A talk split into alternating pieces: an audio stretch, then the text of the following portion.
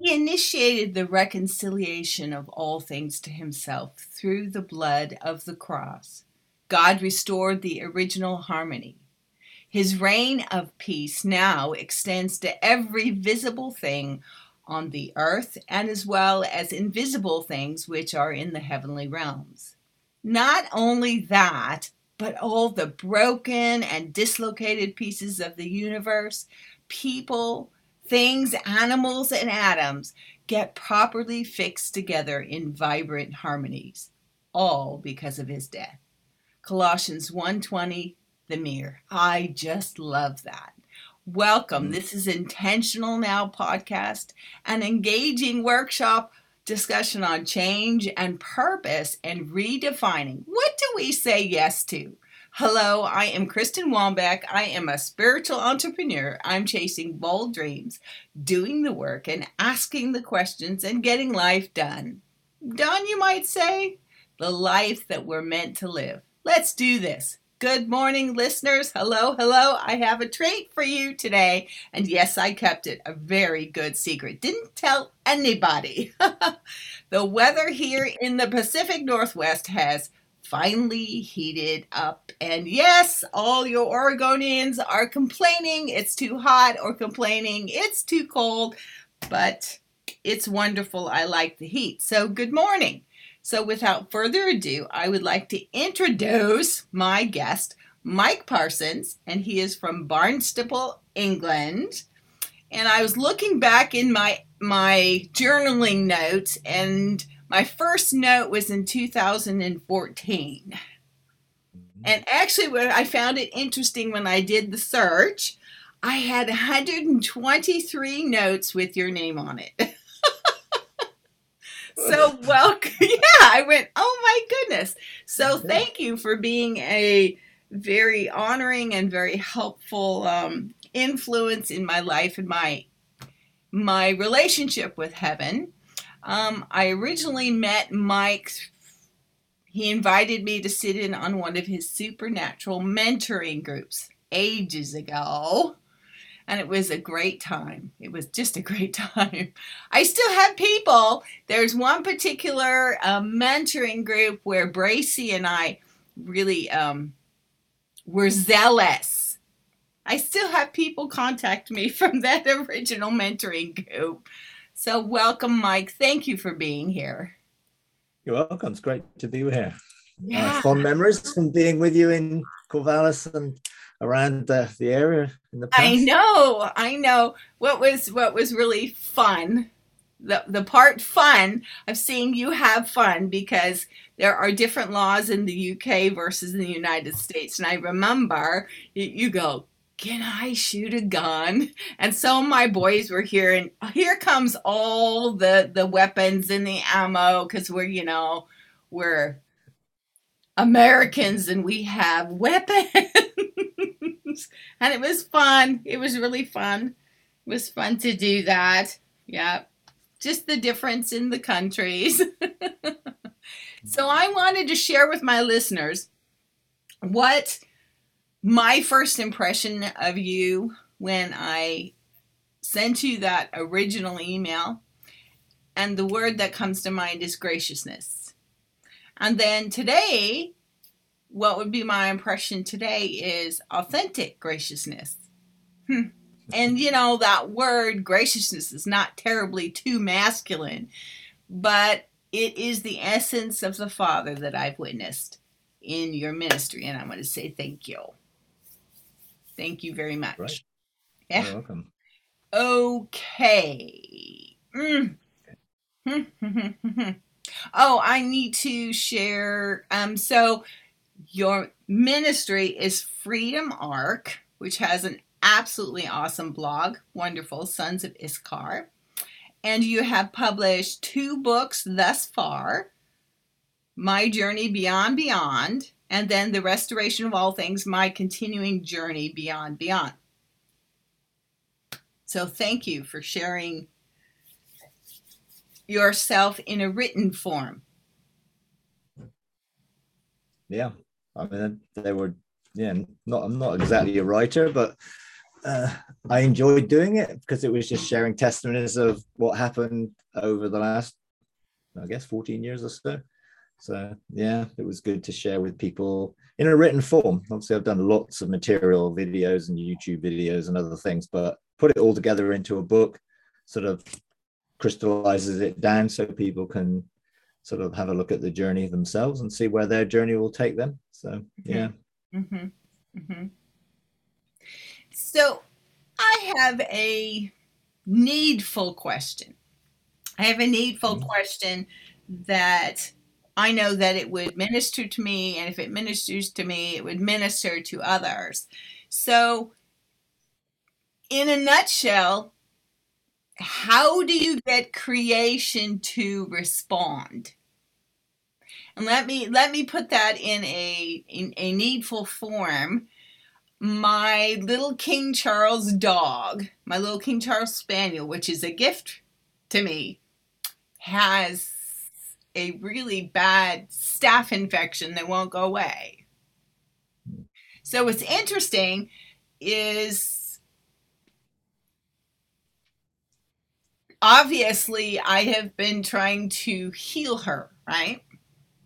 Yep. This process going through deliverance with her. Um, and it's interesting that God, He takes me in the spirit to heal people who have the same disease. So, my question to you is how do you, the wrong word saying get creation to respond, but I do need a response from creation, which to help this situation, which is really painful. Oh, it's an interesting question. I think using creation in its broadest sense is probably easier to answer than creation in a very specific sense for your dog. Um, but uh, well, it's a generality because there are feelings yeah. and emotions that are wrapped around that. So when yeah. there's hurt and pain, you it it makes it. Oh, I don't know how to explain it. It, it mean, means it's kind of like you kind of need this now. yeah. Uh, uh, I mean, in in the simplest thing, if I am ever engaging with anything, I'm just going to go to the Father and ask him what to do, or mm-hmm. find his heart in it. Mm-hmm. Um, and obviously, every situation is complex and different.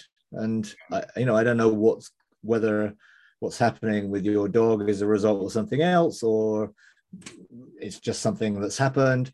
Um, I think creation itself is groaning and it's looking for sonship. So mm-hmm.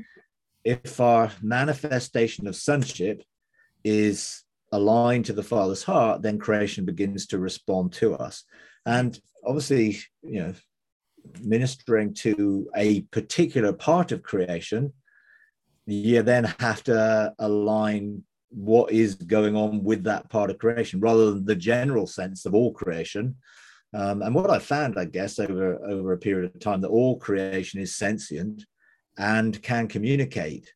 Um, the whole of creation is groaning or longing for something, sort of indicates some level of thought or connection. Um, and I do believe that God has created things in a way that reflects Him Mm-hmm. Therefore, he's relational. Therefore, the whole of creation or creation was created to be relational, to be harmonious. You know, I love the the passage that you read from Colossians 1 20 uh, onwards, and it, it's just a powerful passage which really describes how Jesus created everything for relationship, and through him on the cross as wanting to restore everything, reconcile everything back to relationship. Mm-hmm. So that for me is is part of how I engage creation is looking to engage the emotions that I am picking up in any particular aspect of it, whether it be the planet itself, and sometimes you engage the whole planet, or you engage the core of the planet, sometimes you engage the tectonic plates of the planet, or you engage the elements of the planet, the, the earth, or the air, or the water, you know, those sort of elemental things. Um, mm-hmm and I'm then looking to find what is the issue that I have any mandate or authorization to deal with. Mm-hmm. Um, and alongside that, if I speak with the authority of God's voice or I speak as his voice, then creation responds.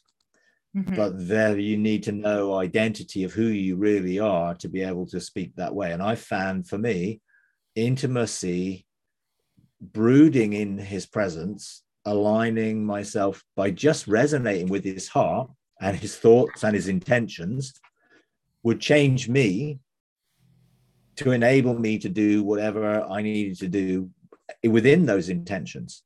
So I don't want to do anything outside of the intentions of his heart. Um, Jesus only did what he saw the Father doing. Mm-hmm. So I've got to look to perceive what is the Father doing in any situation. And then am I aligned with his heart? Am I resonating with his intentions? Then when I speak, creation responds generally. Um, and that means I can choose realities that align with the Father's intentions. You know, I can't just choose realities because I happen to want something to be true. But mm-hmm. creation is designed because creation really, we're talking about light. Mm-hmm. Everything is made up of vibrating frequencies of light, mm-hmm. some of which are solid and which we see, and some of which we can't see, but they still exist. And light is designed and it's living you know it's it's it's not it's not a dead thing because god is light mm-hmm. and everything has been formed or created from him and through him. Therefore everything is connected to light and to the frequency of of his voice. And when we speak with that frequency aligned then creation responds to us. And light literally chooses to align with what we say. And that quantum physically is you know the observer yeah. the reality and and so that's a science thing but science doesn't really break it down to the individual. That mm. they really only really look at it as a conceptual thing. And most quantum physicists that i've seen wouldn't apply that to their everyday life you know? They sort of see it as more of a physics concept and they don't understand it because it seems more spiritual than it does physical in that sense um, and therefore, most people see that that is a truth that they can do experiments to prove, but they're not really believing that that's something that we can live by. But actually, the reality is we can mm-hmm. if we're aligned to the Father's heart. So as I brood in intimacy with the Father, it changes me, aligns me with the Father's heart. And then when I speak, creation responds, light responds. Mm-hmm. Now, you can't do that if you're double minded or with any doubt or unbelief, because every time we choose to do something, there is infinite numbers of things we could choose to do. Mm-hmm. Most people only choose to do the things that align to the memory that they already have. So they're basically replicating what's already happened in their lives again and again and again because they just choose out of memory to continue that that way of living. If you're aligned with the father's desires and heart you can see something which is not in your past but in your future. So you're looking what is god's heart for the future? How do i call that future into being? And every one of those things that exist as timelines if you like mm-hmm. if there are multiple ones and you are wavering to which one to choose then you usually do default back to what you already know and you keep replicating it. But if you can choose a future which is aligned to the Father's heart and just focus on the one thing, literally, so quantum physicists call it popping a qwiff, in that uh-huh. you choose that and there's nothing else that exists for you at that moment, then you can manifest what you're choosing and you're choosing a reality that then begins to form around you. And literally, every other possibility just fades away, and light forms that reality, and then you live in it. Now, the complication comes in is that you can't do that for somebody else, generally speaking, unless they're right. in agreement. So, right. when someone's in agreement with you, then agreement causes manifestation for more than just that one person. But generally speaking, we're only responsible and able to choose realities around our lives. And the impact that has on others would be impacting them in a positive way of blessing them, Mm-hmm. even if they don't choose it. But if they choose an opposite path, then they have a right to choose the, the path they want to follow. So, Mm-hmm. although you may be providing an environment that enables them to have a choice, they may not choose it. And there you can't manipulate and control somebody by choosing the reality for somebody else. Mhm. So, I can't choose someone else's reality. I can only choose mine. Mhm. But the more people who come together in agreement with one mind and one heart and one purpose aligned to the Father's heart, the easier it is then to start choosing things on a bigger scale. And you, you have the stories of, is it Dr. Emoto who um, was getting people to focus intention? And he had a, uh, in Japan, I think there was a lake in Japan that had pollution. And he got a whole load of people to, to come together in agreement to focus their good thoughts and intentions for the cleansing of the water. And the water was cleansed because it happened to be that there was enough intention and choice i guess to effectively form that reality. And he says the power of thoughts the power of words and intentionality can affect lots of things and he's done lots of experiments where he cooks some rice and he puts it in a in two pots, seals it up, and then puts hate on one pot on a label and then puts love on the other pot on a label. And within a few days, the one pot is gone putrid and the other pot just keeps on lasting and doesn't go bad Hmm. because it's the power of the words, but the intentions behind the words, which has an effect. You know, so our intentions are really important and how we focus those intentions align to the father's heart. So if you don't know the father's heart, it's really difficult to choose a reality. Mhm. Now, if you if you do engage the father's heart, then you've got to outwork that through who you are. Because I would do it differently from you, and we're all different. So the way we do it and the choices we make to outwork the father's heart would be multiple. And therefore, I can choose to do it differently one day from the next day, but I'm always aligned to the father's heart. So it sort of makes it not boring for sure. And there's always No, something all. you can begin to engage with. So when it then comes to say things that I want to do that are aligned to God's heart, I can choose the reality. Now I know how to do it now because the Father has shown me, and I know how light responds because I've seen light responding, and I know when I speak out of the Father's heart, then I know that that that voice has a resonance that light responds to. So I mean, I've got lots of examples of where that has affected my own reality and the choices I make. Um, and some of those things would be seen as pretty supernatural in that something happens which is not normally possible. Um, you know, and I've sort of chosen a reality which is like, okay, I'm not accepting the present state of things. I want this different. I want it changed. Agree. So that's happened a lot when I travel, and it has a, a lot when I sort of fly and do different things. When things happen which sort of may could disrupt my sort of in, in schedule and everything else, then I choose a reality where it doesn't. Now, one example would that be I was I was in Hanover in Germany, and I was doing a conference, and then I was coming back, and I flew to Brussels to get a flight back to England because there was no direct flight. And I was sitting in the airport, just relaxing, editing some video, actually audio, I think it was. And I just lost track of the time. And then I picked up in the atmosphere just some negativity. So I looked around and people were looking quite anxious. So I went up to the, the flight desk and said, Oh, what's the problem? And they said, Oh, we're having a problem with the tunnel thing. It's not connected at one end, and we can't let you walk across it to get onto the plane until it's fixed. So it so I so which was you know because there was a gap and Oh. they, health and safety and all this stuff. So so I said to and immediately I knew the solution. You know, the solution just came to me. So I said, here's the solution.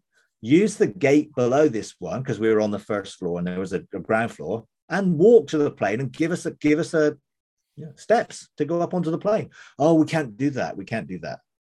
I said, okay, fine. So I went and sat back down, carried on what I was doing, and you know, the flight was only an hour and 20 minutes, I think, an hour and 30 minutes, something like that.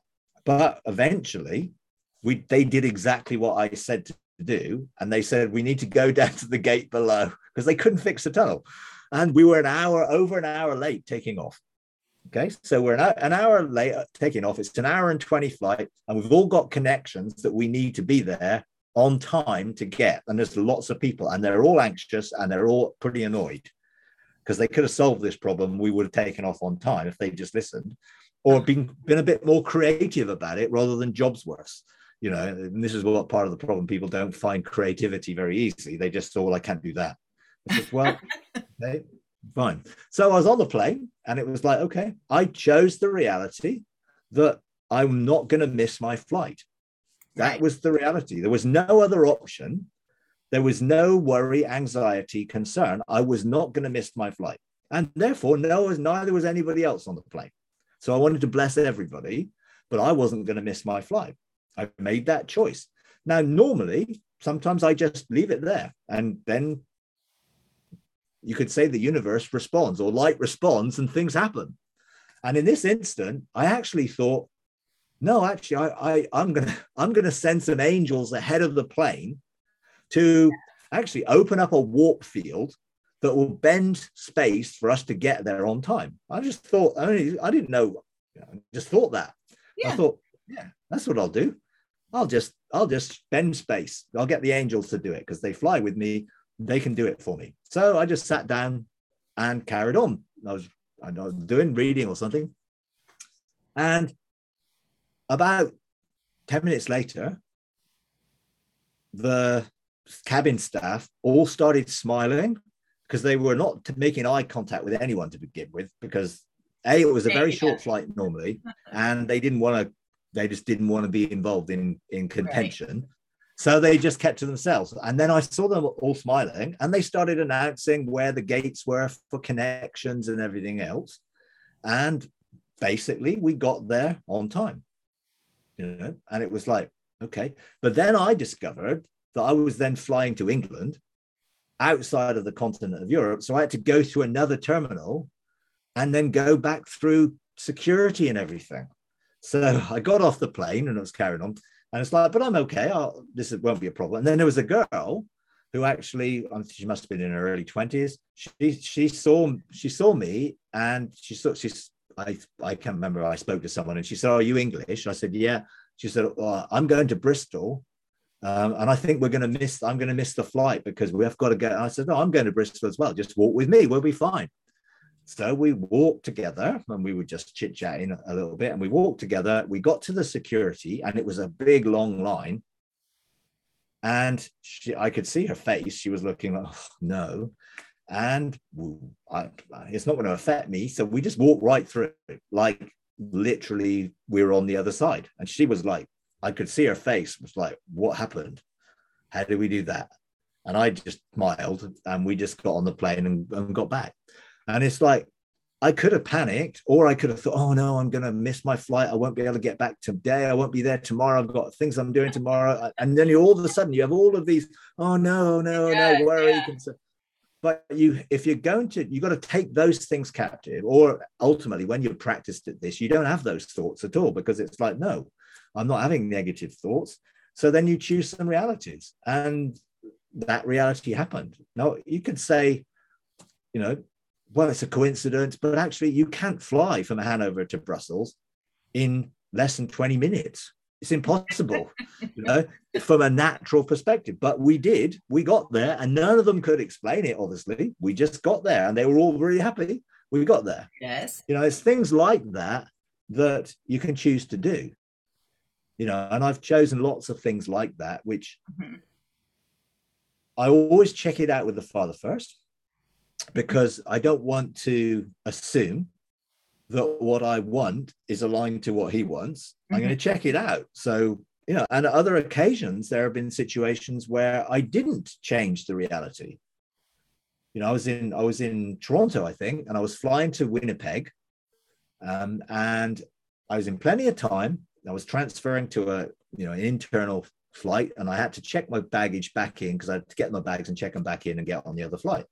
And I was waiting for my bags to come off the carousel, and they just didn't come off. You know, there was like everyone else's came off, and I'm just standing there on my own with no no no bags, and I'm like, okay. And immediately I thought, okay, I'm going to change this. And then I had a check in my spirit, and I and I checked it out with the father, and it was like, no, just just wait, just rest, just wait there. So I waited there, and eventually my bags came off for no apparent reason that they were delayed, but they were. So I went up to the check-in desk. They said, "Well, you've missed that flight. We'll get you on the next flight, which is only half an hour later." So I said, "Oh, great, fine."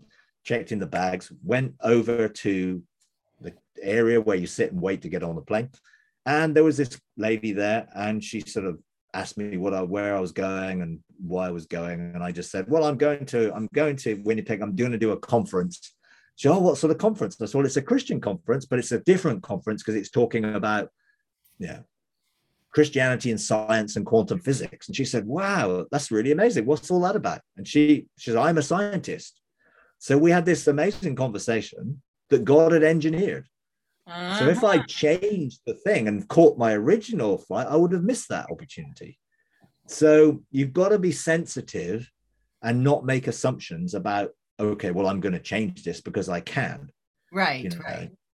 And and uh, you know another another occasion, I was in New Zealand, and I was speaking in Auckland, and it was a, an amazing evening, and it was just like absolute thunderstorm, thunder and lightning. And I was speaking with this lightning flashing in the background. It was great. I mean, I was you know really enjoying it. It was so much fun. I was talking about angels and all sorts of stuff.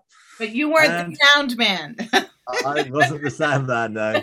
And I, I I sort of finished and everyone everyone left and you know I was, I'm usually the last one to sort of leave having chatted to everyone and talked to her and so so I eventually got out and there was outside the building were all these cars lined up and apparently the caretaker because we were the last people in the building had locked the gate and locked everyone in the car park and they couldn't get out.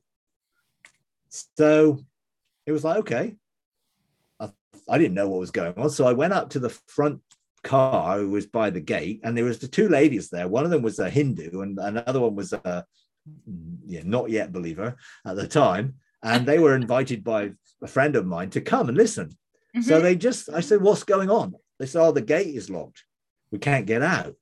You know, we're waiting for someone to call the thing, but they didn't know the caretaker's number. So they were all stuck there anyway, so they said, "What?" And they, with us, quite a glint in their eye. They were they were sort of joking, but they said, "Oh, do you think you could ask one of those angels to open the gate?" You know. So I looked at them and I said, "No, it's okay. I'll open the gate for you." And they said, "Well, it's locked." I said, "Don't worry." So I went up to the gate and I opened the padlock, just opened it, just like that, because I just chose that's what I was going to do.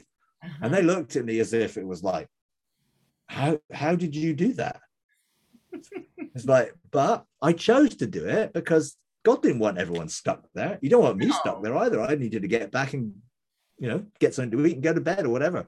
You know, so it was like, so I chose the reality. Now, what happens when you choose a reality like that? Every other possibility exists. There was no thought in my mind that I couldn't open the gate. The gate wouldn't open. It was just a con- foregone conclusion. It was going to open. And it did if you're doubting, oh, should I do? Can I do this? Can I do this? It just doesn't really work. You know, you've got to. God doesn't doubt. You know, when no, Jesus created everything, he wasn't doubting. Oh, I wonder whether this will work. You know, it's just like he just. It was his intention, his desire, and he just spoke it into being. So, in a sense, that's what we do. Whether we use, you know, words that we speak, or mm-hmm. we are the frequency right. of that intention. That's the key. And intentionality is really, really important when it comes to engaging with creation because you've got to be intentional about it yeah. and you've got to look to feel and experience what creation is is engaging in you know whatever it might be you know yeah. so i did and this helps me learn because it's really practical and then they're you know going on in my life right now yeah.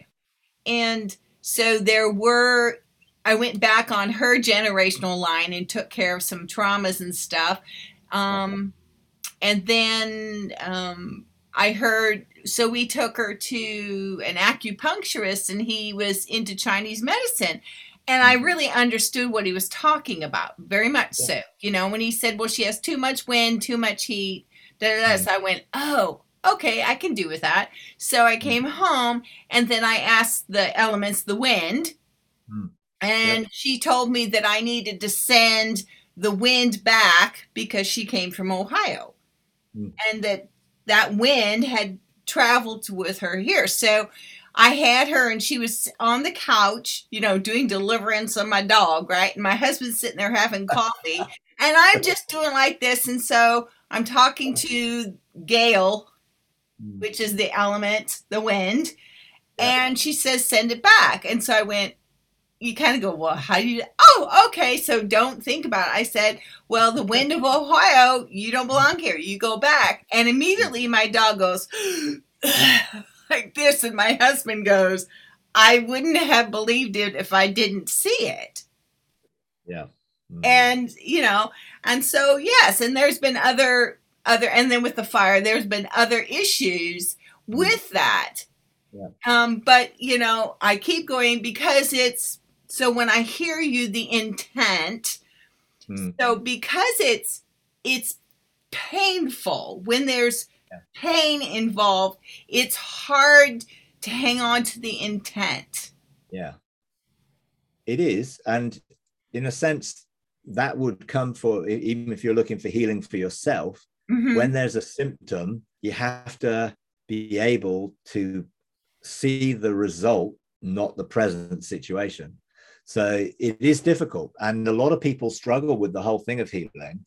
You know, I, I've gone through many different sort of journeys in healing to come to a sort of sense of, well, actually, Jesus wants us to be immortal, not just to be healed all the time. And actually, therefore, you go to health. You know, so it's health. And if you're healthy, then you won't die. So immortality uh, has come to light through the gospel. Mhm. But when people have got a symptom, they find it really difficult to hold on to that reality because they're reminded of the present situation all the time. And that's when the doubt and unbelief come in. Now, I don't know with a dog how you can get the dog's agreement for the healing, if you like, because with a person, you would be looking for them to come into agreement. But it's complicated because some people just don't get healed. And no matter who prays for them, it just doesn't seem to happen. And you think, why? yeah It's like this person has healed everybody. But then you get stories like Bill Johnson saying that I think is it his son who's deaf and yet prays for a whole load of people who are deaf and they get healed and he's not healed. And you just think, well, that doesn't make any sense. Why? Mhm. What what what is it about that? And sometimes you just got to say, I don't understand. God, what's going on? I don't understand. And sometimes he might tell you, and sometimes he might not. And sometimes it's like, okay, well, I'm going to trust you. You're going to bring good out of this anyway. right And sometimes the journey is more important than the destination because you Right. learn so much on the journey that when you get to the destination, you're changed and you have a whole lot more. So if something happens in an instant, you don't get a journey. Mhm. So sometimes it's like when Jesus prayed for the people who were the lepers, he sent them on a journey to go and present themselves. right And the, one of them was grateful and came back. Now, I don't know whether he was the only one who actually followed through and got healed, or whether he was the only one who was grateful enough to come back. You don't know. But bottom line is, there was a journey. And one of the words that is used for healing in, in the New Testament in Greek is therapeuo, which is where we get therapy from, Mhm. not miracle. right. Some of them, miracles happen instantly. Yes. Therapies happen in on a journey of some sort.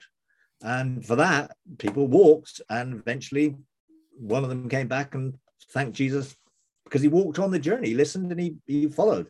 So sometimes i think the journey has a purpose that we can't always see when we want an instant result. Hmm so we learn things that only God knows what we need to learn on any journey.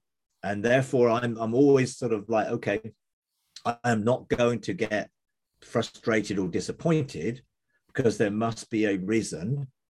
And I'm going to trust God that that reason is good. Now, it's difficult when someone's suffering or where your dog's suffering and you're looking, well, that doesn't seem very fair. Why they continue to suffer? Why does this person continue to suffer? I've just got to the point where okay, God is good. He's good all the time. He's love. He loves unconditionally. Therefore, I can't question because I'm not God and I don't know, but I know He's good and that's not going to shake it. But sometimes complicated situations, and you've been looking to unpack what's going on, and you've found quite a lot of stuff. Oh my already God. about what's going on, even in a situation yeah. with a dog. And know? I'm being, I'm traveling in the spirit, healing mm. people with the same issues. Yeah. Yep. And it's just like, um, okay. Yeah. And then yeah, I respond. So, you know, I respond to her the same way that I saw myself in the spirit heal like an infant, you know, an infant and the mom and of the same yeah. thing, the staph, the staph infection on the skin. And yeah. the same, I do the same thing with my dog. Yeah. Yeah.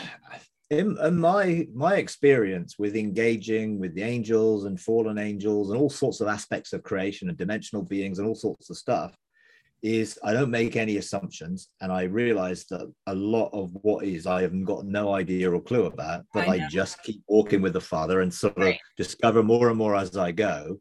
What I've actually discovered is that a lot of the time, our level of understanding our identity in sonship isn't enough to convince them that we have the authority to do what we're trying to do. That's what that's what uh, I've just say that again. That that I yeah that's yeah see that well, again yeah, I don't know what I just said, but I'll just say it, try and say it. say, essentially, it's like what I've discovered is that as you engage different aspects of creation, they respond to the level of authority you have in your identity as sons. And sometimes we don't know our identity full enough for them to recognize us as sons. So we're still in a process of transformation, transfiguration, renewing our minds. And sometimes we operate in wishful thinking without really having that full, total conviction that creation needs to respond to us. And I, I've had to convince aspects of creation and beings that I'm for them because a lot of people are not. And they've listened to a lot of what has been said by you know, people. Mm. and they've heard a lot of things by religious people and they've heard a lot of things from people who don't seem to be that loving and whatever. And therefore they don't trust us. And creation has needs to trust us again mm-hmm. so when you got that passage in romans 8 where it talks about you know, creation being set free from its bondage to corruption into the freedom of the glory of the children of God. Right. Not that many of the children of God are clothed with glory. So they don't know the essence of who they really are. Therefore, creation doesn't recognize them. Therefore, when you come up against an aspect of creation uh-huh. and they're doubting what you're saying, you've got to find a way of engaging them. And, and I I've chosen to do that when I engage certain beings and things. It's like, firstly, I am going to, I have to show that I'm genuine yeah. in my desire for them to be restored. Yeah. You know, that that's the first thing. And if I'm not genuine, and genuine cannot mean doesn't mean that I'm not necessarily wanting them to be, but I've got to be unwavering in my desire and belief that this will take place. And therefore, sometimes I look at some of the things I engage and I'm like, they must see on my face that I'm like, what is this? Who are you? What are you? What are you? What's this all about? You know, and therefore sometimes I've got to take sort of, okay, I need to just draw breath here and I need to compose myself, come back to a place of rest. And then usually in that moment, I've engaged with the Father and I've got the Father's heart. And then I can then begin to express the Father's heart which I'm now in agreement with fully, because hmm. some of the things I see are pretty ugly looking things. Yeah. You know, they're they're they're not pleasant to look at, and what they're doing and have done is not pleasant to see, and therefore you sometimes have a reaction in your spirit, or in more in your soul. Actually, it's probably a soul reaction. Is like not quite as much love as, as God has, let's say, and therefore then I've got to sort of come back and engage the love of God again and then start to express that. So that has all sorts of connotations. I remember engaging with a group of people, and we were engaging around the earth in in there's a shield around the earth that God has been putting together for a while of people whose desire is to shield the earth from external influences and then to minister into the earth. And we started to engage that, and we started to engage with the core of the earth. And all of us just felt drawn to engage the core of the earth. And the core of the earth actually expressed its displeasure at why it's always associated with negative things because it seemed as well that's where hell is or that's where this is and this and the other and it was like and so we had to apologize for the way we had disrespected the core of the earth by associating negative things like under the earth that's where bad stuff happens. Yeah. That's where the devil's lair is. I mean, all that it's all mythology in one sense because yeah. it's not. We're not talking about physical realities. We're talking about spiritual realities, but it affects the physical reality, and uh-huh. the core of the earth expressed its displeasure. Yeah. And you know, and so okay, we're going to respond. So we apologized.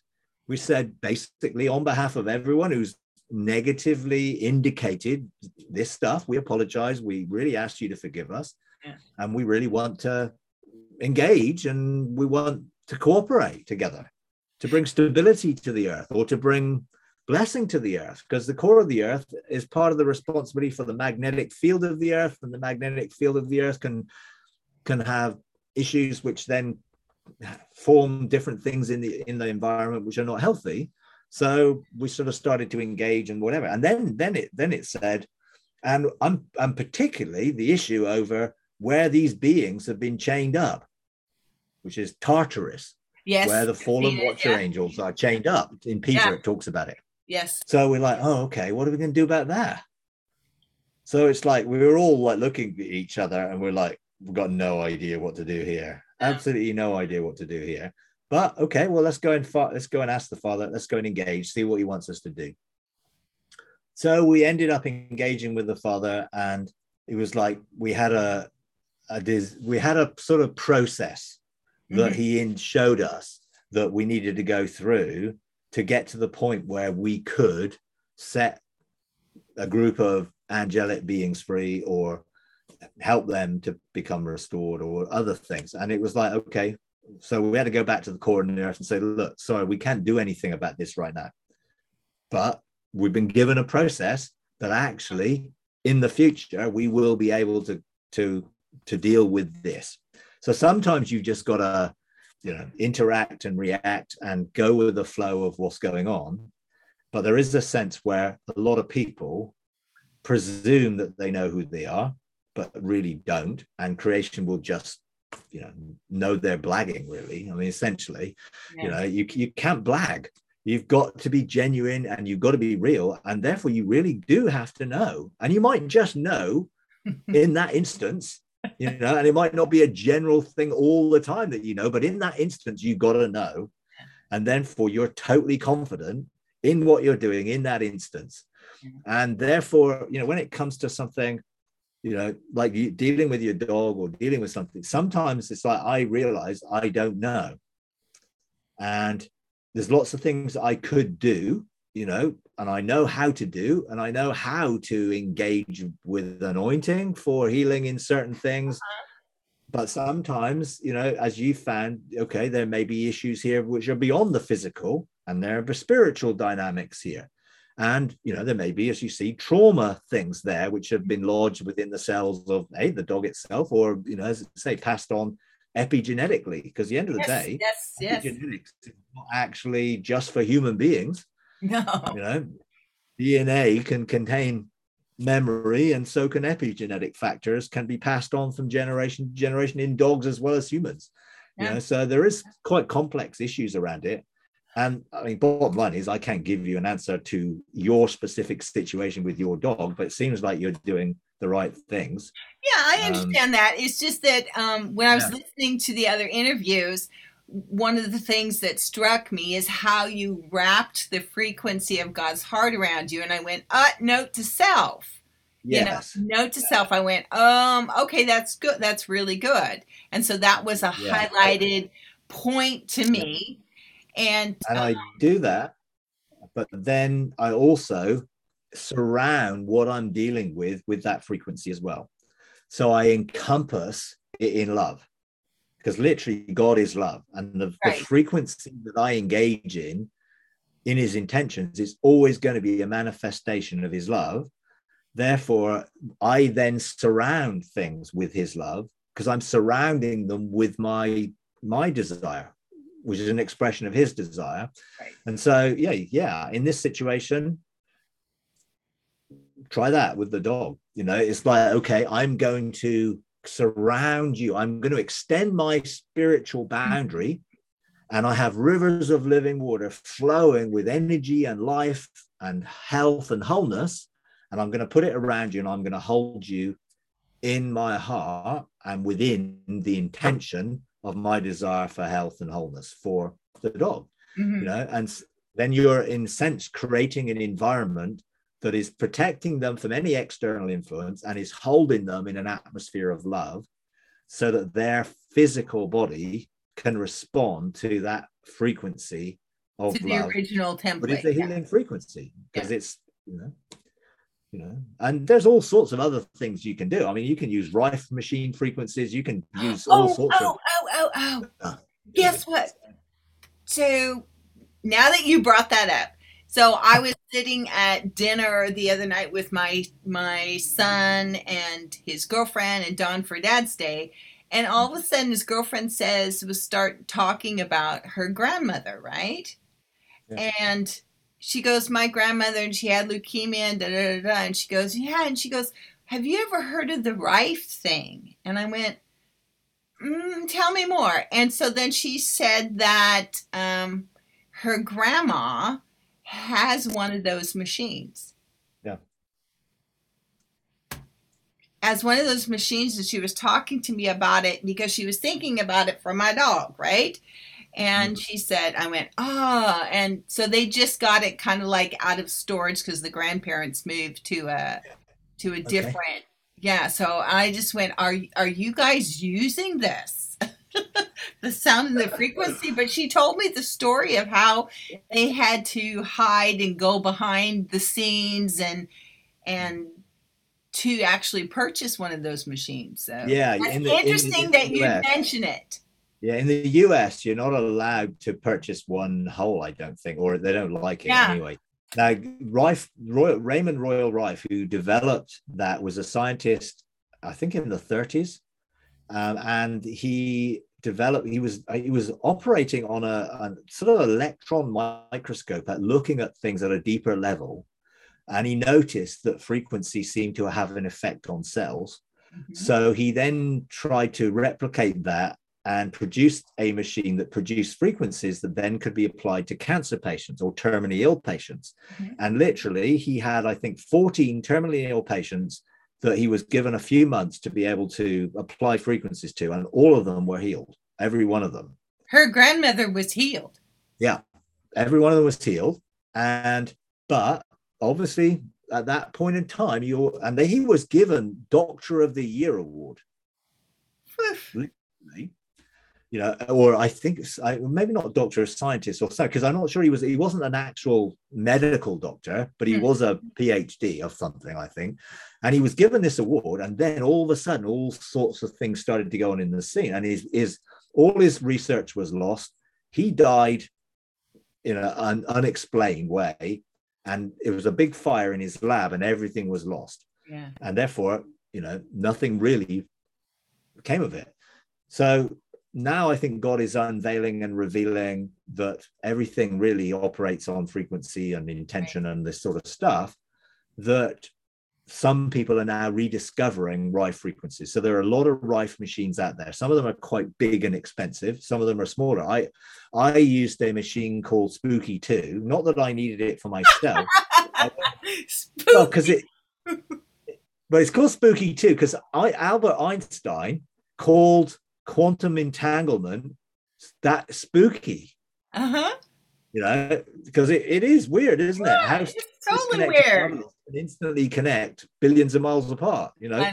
So literally they called it Spooky 2. And it's just quite a smallish, like little machine like that. I I bought one from imported it from the Far East somewhere and Hong Kong, I think, and had it, was using it, had a couple of them. We got it here in our sort of therapeutic yeah, room.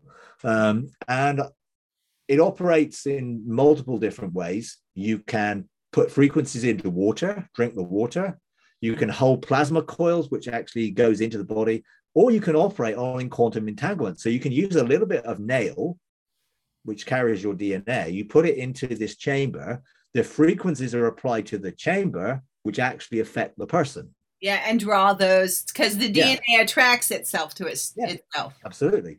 So, you know, you could get a bit of your dog's DNA, put it in that, apply the, and what you do, you do, you do biofeedback scans to find out what's actually wrong. Because a lot of things on the surface symptom are not actually the what's really going on in the body.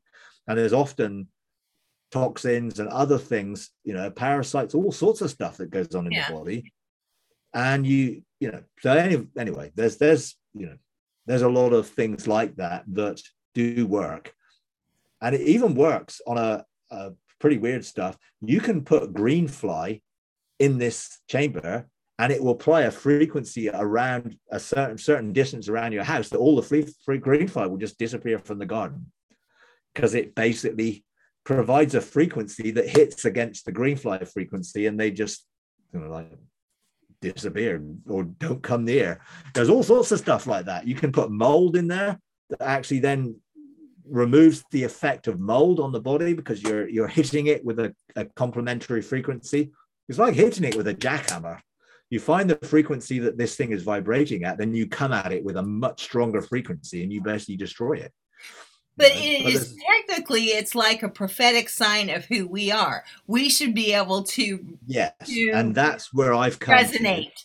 at that I frequency. Believe, exactly, I believe this is a temporary transitional thing that we're using technologies to do things that ultimately we will be able to choose with the power of our consciousness and thought. Right, just like a cell phone.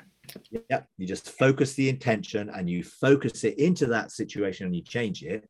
But there's a lot of these things around which are I wouldn't you know I'm not I'm not saying don't use them because I think if you don't know how to focus your intention and do that this is a this is a solution It'll which help. may be tr- transition but actually use it and there's all sorts of machines people use gem therapy they're using light therapy yeah they're using all sorts of plasma therapies different therapies friend of mine um, who had cancer um, she was terminal, told she was terminal. She just refused to accept it.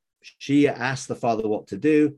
She started applying certain things that he told her. One of them was using a particular Uh, sort of therapy machine called a BEMER, which is designed to create sort of blood flow, you know, in the system.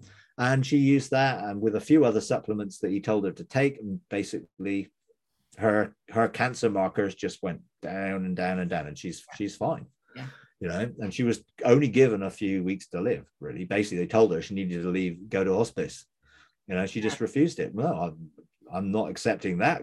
I'm not done. God's got a destiny for me. and eventually, she she learned to apply those things. Yeah. Now she's she's got a therapeutic wellness center that she you know, manages, and there are a lot of people now developing wellness centers that are looking to apply more alternative things Absolutely. to the solutions to the problems.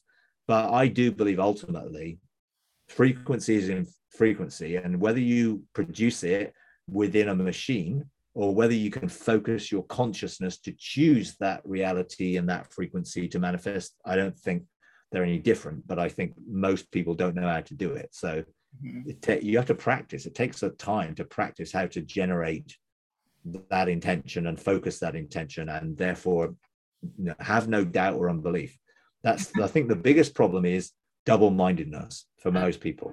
They really want to believe it, but they don't believe it. Mm-hmm. And therefore, when it comes to doing it, they're really hoping it's going to happen. And hoping's not enough when you choose a reality. You can't hope a reality is going to manifest. Yeah. Now, everyone does it every day, every decision they make. Yes. You know, I could choose to do something right now which would affect your reality. I could get up and walk out of the room and I wouldn't be talking to you. That would be a choice. And if I did it, that would manifest because it's just a choice and eventually that would be the reality. That would become history because you would have it recorded that i wasn't in the sea anymore. Happen.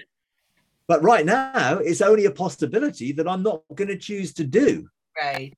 But i can choose lots of other possibilities like whatever i'm going to say is a choice. It is. you know no i'm not thinking about it. I'm instinctively responding because i don't think about the answers i ever talk about anything. I just let it out of my spirit because essentially i've already prepared in the realms of heaven before time like i'm already ready for anything because i'm Agreed. there Agreed. sitting in heavenly places you know Uh-huh. and so it's sort of but it is practice it takes time and you we're not taught how to do it in normal christian things or in, even in i know even who talks about this stuff wider things. It's like it's not people aren't taught. Generally, some people can do it, but they tend to keep it to themselves and they don't share with others how to do it because essentially you're giving away secrets and secrets give you power and authority. And I uh-huh. I just want to give everything away. So I'll I'll tell anybody anything they want to know. You know, and I tell anything. But that doesn't mean that people can just go and do it because I've got a journey that has brought me to that point. And if they don't have that journey themselves in their own way to come to a place where they are intimate with the Father's heart and entangled with Him, then they'll be needing to go on that journey to bring them to that place where they genuinely they really know the Father's heart and they know who they are. Because you know, you can only get your identity from the Father Mhm. you know most of us have our identity from the world and our upbringing and our cultural sort of experiences that shaped what we think about ourselves i need we need that renewing of the mind to start thinking about ourselves the way god thinks about us Mhm. and he has a lot of thoughts about us instead it says in psalm 139 a vast sum of thoughts about I us know. in fact how many of them do we know Eh. how many of them are, are we in agreement with and if we are, then the more we are, the more we'll actually be who he says we are, rather than what anyone else says or what we might have thought. You know. So, i agree go. I agree. Woohoo. Good stuff. Good stuff. All right, I'm kind of going, ooh, do I ask one more question or do I wrap it up now? It's good. Thank you. How are you doing on time, Mike? Um, well, I haven't got that much time longer because I've got to get home, cook my meal, and then come back because I've got another meeting later. So, but you know, I'm okay for a few minutes. so. Well, I don't ever see you answer anything in a few minutes. Probably not. No. I never see you answer things in a few minutes.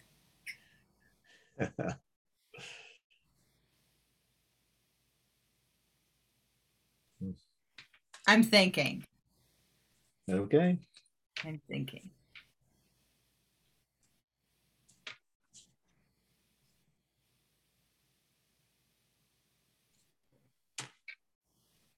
I think we should probably leave it there. Okay, that's great. And if you know, if you ever want to do it again, I'm always I love- available. yeah, because So- I, I, I, I, yes, I have some thoughts to to share, especially on Sheol, and yes, Mm. yeah, so yeah, plenty, plenty of experiences around that to share. oh yeah, yeah, uh-huh. it's quite interesting. So, but I want to be respectful of your time. So, Okay. um.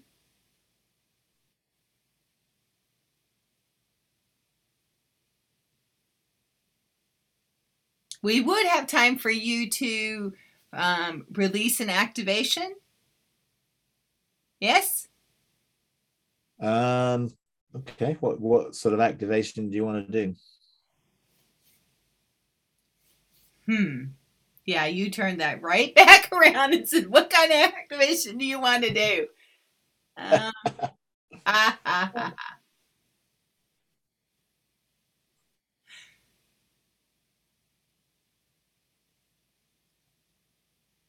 Okay.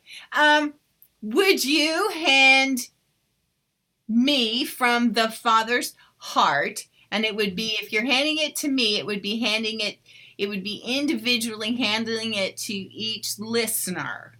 But would yep. you hand me a portion of Father's heart that he feels is needful for me today? Okay. Yeah, I can do something like that, I guess. I mean, best thing for me, I'll just check it out with the father and then we'll go from there. Okay. okay. All right. Well, yeah. I mean, I think what the father wants everybody to know in, in a more deep and intimate way is unconditional love. Right. And the frequency of unconditional love will actually begin to transform our whole being into who he says we are. So I will, I'll do that. So I encourage you close your eyes mm-hmm. and just start to focus your intention, your thinking, your thoughts on the Father's face and just just breathe slowly and breathe deeply and just come to a place of rest where you're just resting in the presence of the Father, you're resting in the presence of love. And the Father is releasing that love to you. He's surrounding you, cocooning you with his love. That love is resting on you, and you're feeling the weight of that love, his unconditional love for you, no conditions attached. That love is pouring into you like a river of living water, love flowing from the top of your head to the tip of your toes, that love flowing from your innermost being, touching every cell of your body, every thought in your mind, every memory in your heart, and transforming everything into an experience of unconditional love. And as that love is filling you and filling you and filling you, you're coming to a place of absolute peace, full joy, resting in living loved, that He is loving you right now. And I want you just to think of others who you know need to experience that love and from what you are experiencing, release that love as a river of living water flowing from your innermost being, flowing from your spirit, soul, body around you, and encompass those people that you want to focus that intention of love on and surround them with that energy field of love, that frequency of love, and let them be encompassed and surrounded with love. So freely you're receiving, freely you're releasing. And I'm just going to release a frequency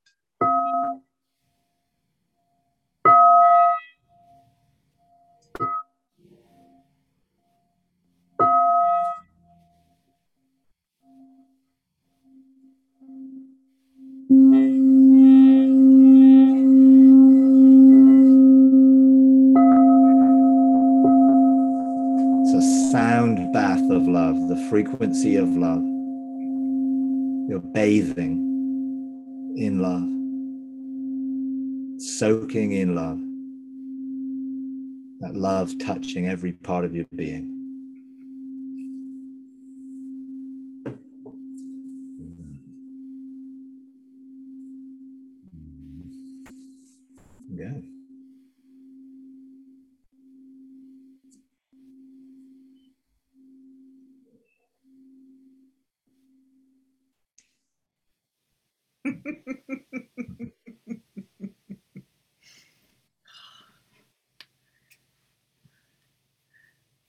that was why I asked that request. Yeah. I'm going to tell you why I asked that request because all of a sudden I saw, you know, like the heart, the organ is just was right there, mm-hmm. right? And I went, yeah. okay, and so that's why I asked the re- the request, and then what I received from the request, and this is a pretty graphic picture that he Mhm. created in my mind, but from the movie Dances with Wolves, Yeah. when they went out hunting the buffalo, right? Yeah. Which was very needful for them. And so uh, Kevin Costner got his first kill of the buffalo. And in the scene, when they stripped open the animal and were preparing it, the the oh his best friend, who was his best friend? I don't remember his name. He hands him the heart, Mm. and Kevin Costner goes like this, right? And he goes, hmm, hmm. and basically, what the first thing that they did to when they killed, they ate the heart. yeah the essence of the animal yeah And that's Yeah. exactly what happened to me when I saw the heart was to eat the heart, which eats the victory and the provision. awesome Interesting. Thank you you very much. hey you're welcome This is very fun, very, yes, good stuff. I appreciate it so much. And um, I will leave the links um, for the listeners to, to find your books and to be able to find you. So it'll be there in the lower parts of um, the episode description. And Okay. I'm okay. Mike, if you just hold on a sec here, I'm going to say goodbye to the listeners and I will see you next week.